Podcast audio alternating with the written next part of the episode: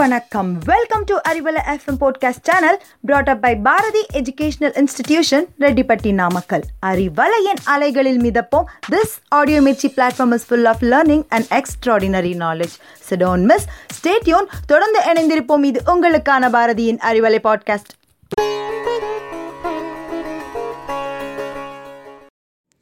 அறிவலை நேர்களுக்கு வணக்கம். எப்போதும் போல் இல்லாமல் அறிவியல் ஆராய்வுகளை தாண்டி இன்று அரசாங்கத்திற்கு பெரும் சவாலாக இருக்கும் நாகரிக குப்பை பற்றிய சிறிய அலசல் தான் இன்றைய அறிவலையில். நான் உங்கள் கவிப்ரியா ஏழு வண்ணங்கள் கொண்ட வானவெள்ளின் அழகை ரசிப்பதா?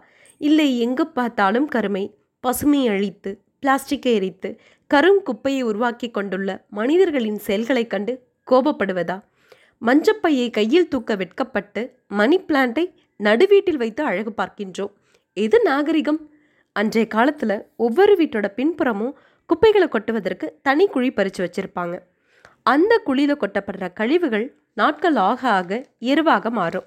அதை எடுத்து தன்னுடைய தோட்டத்து விளைச்சலுக்கு உரமாக பயன்படுத்துவாங்க.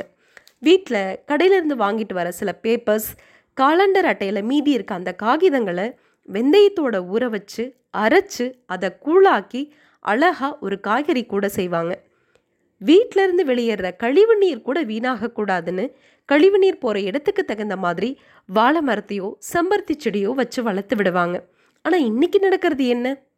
ஏழு மாடி எட்டு மாடின்னு வீடு கட்டுறோம். ஆனால் வீட்டோட அஸ்திவாரத்தில் ஃபஸ்ட்டு பத்தடிக்கு பிளாஸ்டிக் குப்பைகள் தான் கிடக்கு.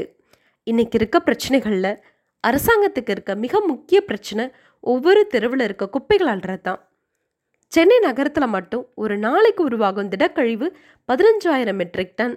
உலகம் முழுவதும் ஒவ்வொரு ஆண்டும் எவ்வளோ குப்பைகள் உருவாகணும் கொஞ்சம் கற்பனை செஞ்சு பாருங்க. எல்லாமே நம்மக்கிட்ட இருந்து மட்டும்தான். இதுக்கு என்னதான் தீர்வு? ஒருத்தரை ஒருத்தரை குறை சொல்லியோ அரசாங்கத்தை குறை சொல்லியோ எந்த பயனும் இல்லை. நம்மளால் என்ன பண்ண முடியும் அப்படின்னு கொஞ்சம் யோசித்து ஸ்டெப் எடுத்தாவே போதும்.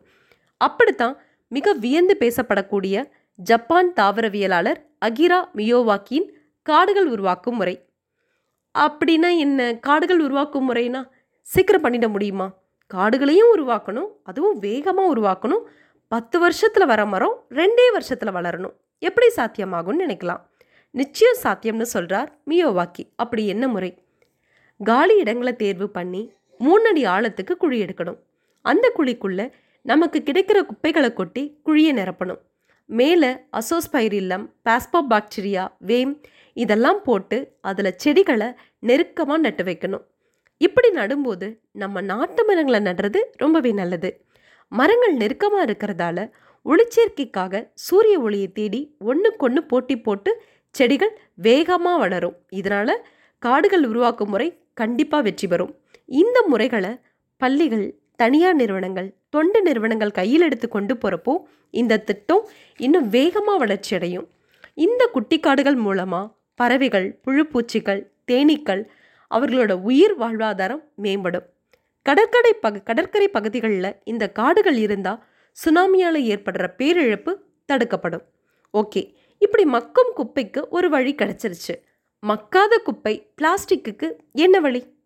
அதுக்காகவே நம்ம தமிழ்நாட்டில் இருக்க சென்னை இளைஞர்கள் ட்ராஸ்மேன் அப்படிங்கிற ஒரு ஆப்பை க்ரியேட் பண்ணியிருக்காங்க. ஸோ அந்த ஆப் நம்ம டவுன்லோட் பண்ணுறது மூலமாக நம்மளோட அட்ரஸ் ஆட்டோமேட்டிக்காக அவங்களோட கனெக்ட் ஆகிடும் ஸோ அவங்க என்ன ஃபெசிலிட்டி கொடுக்குறாங்கன்னா பிளாஸ்டிக்கில் ஏழு வகைகள் இருக்குது ஸோ நம்மளோட பிளாஸ்டிக் கழிவுகள் தகுந்த மாதிரி நம்மக்கிட்ட இருந்து அதை கலெக்ட் பண்ணி அதுக்கான அமௌண்ட்டை நமக்கு கொடுக்குறாங்க. எப்போவுமே லாபம் இல்லாமல் ஒரு செயலை நம்ம பொறுப்பாக செய்ய மாட்டோம். ஸோ அதை புரிஞ்சுக்கிட்ட அவங்க கரெக்டாக நம்மக்கிட்ட இந்த கலெக்ட் பண்ணுற குப்பைகளுக்கு தகுந்த மாதிரி நமக்கான அமௌண்ட்டும் கொடுத்து நம்மளை என்கரேஜ் பண்ணுற மாதிரி கையில் செடியும் கொடுக்குறாங்க. வீட்டு குப்பைகள் மட்டும் இல்லாமல் தொழிற்சாலைகள் மருத்துவமனைகள் இந்த மாதிரி எல்லா இடத்துல இருக்க குப்பைகளையும் கலெக்ட் பண்ணி அந்த பிளாஸ்டிக் கழிவுகளை அவங்க தார் ரோட் போடுறதுக்கான முகவும் தாராயில் குருடாயில் போடுறதுக்கான இந்த மாதிரியான கம்பெனிகளுக்கு அனுப்பி வைக்கிறாங்க. ஸோ அப்படி பிளாஸ்டிக் மூலமாக போடப்படுற அந்த தார் சாலைகள் நார்மலாக போடப்படுற சாலைகளை விட ஸ்ட்ராங்காகவே இருக்கும்னு தொழில்நுட்ப பிரிவின் இயக்குனர் வெங்கட சுப்பிரமணியன் சொல்லியிருக்காங்க. நம்ம தமிழ்நாட்டில் கரூர் திருப்பூர் மாவட்டங்களில் இந்த திட்டம் அரசு உதவி உதவியுடன் செயல்படுத்தப்பட்டு வருது. இப்போ நம்ம பண்ண வேண்டிய பெரிய சேவை என்ன?